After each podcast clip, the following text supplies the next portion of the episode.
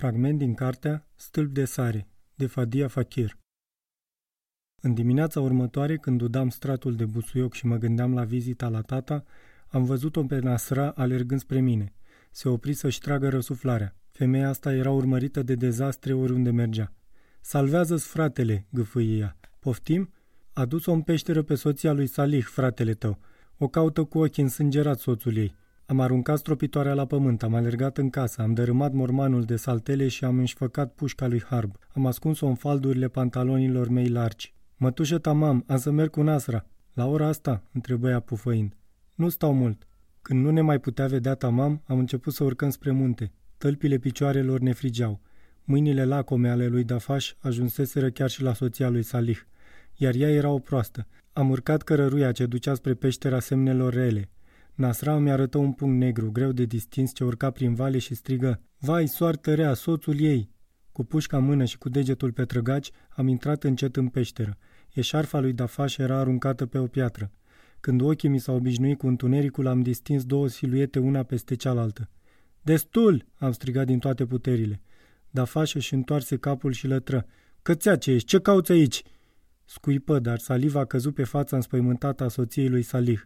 Nasra o apucă de mână și spuse, îmbracă-te repede! Soția lui Salih început să se încurce cu partea din fața rochiei. Figura ei era albă ca o bucată de brânză. Soția lui Salih început să se lovească peste față cu ambele mâini și să țipe. Fața mea neagră e acoperită cu mizerie. Nasra o apucă de încheieturi și îi spuse, pune scămașa asta peste cap. Dezbrăcată te măcelărește ca pe o găină soțul tău. I-am arătat lui Dafaș pistolul și am poruncit să se îmbrace. Aducătoare de catastrofe, mărâie el. Într-una din zilele astea am să-ți mănânc rinichii și am să-ți beau sângele din craniu. Dacă nu spui cămașa aia, sângele tău o să fie băut. Ținându-ne de mâini, Nasra, soția lui Salih și cu mine am țâșnit afară din peșteră, stând în lumina soarelui și tremurând. Am vărât pușca sub pantalon, ținând-o cu brațul drept să nu alunece. Salih nu era departe de noi. Pacea fie cu voi, rosti Salih apropiindu-se și adăugă privindu-și soția. Blestemați fieți părinții, ce cauți aici? Țipetele copilului tău au umplut valea. M-am așezat în fața lui împiedicându-l să-și bată soția. Frate, am luat-o cu mine să mă ajute să caut niște limba boului. Frate, mă doare tare rău spatele și mătușa tamam mi-a zis că fiertura de limba boului ar putea fi bună. N-a cerut voie de la mine. Alag ne va ierta pe toți. Hai femeie, spuse Salic și o lovi în spate. Femeia se prăbuși, se ridică, își lăsă capul în jos și început să coboare muntele în spatele soțului ei. Allah să-l pedepsească pe fratele meu Dafaș pentru faptele lui rușinoase. Amin.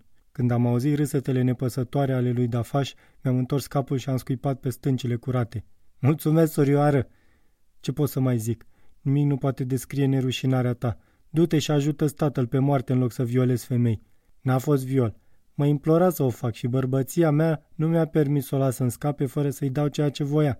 Rușine să-ți fie privi spre siluetele tot mai șterse ale lui Salih și a soției lui. Îmi pare cu adevărat rău, spuse el.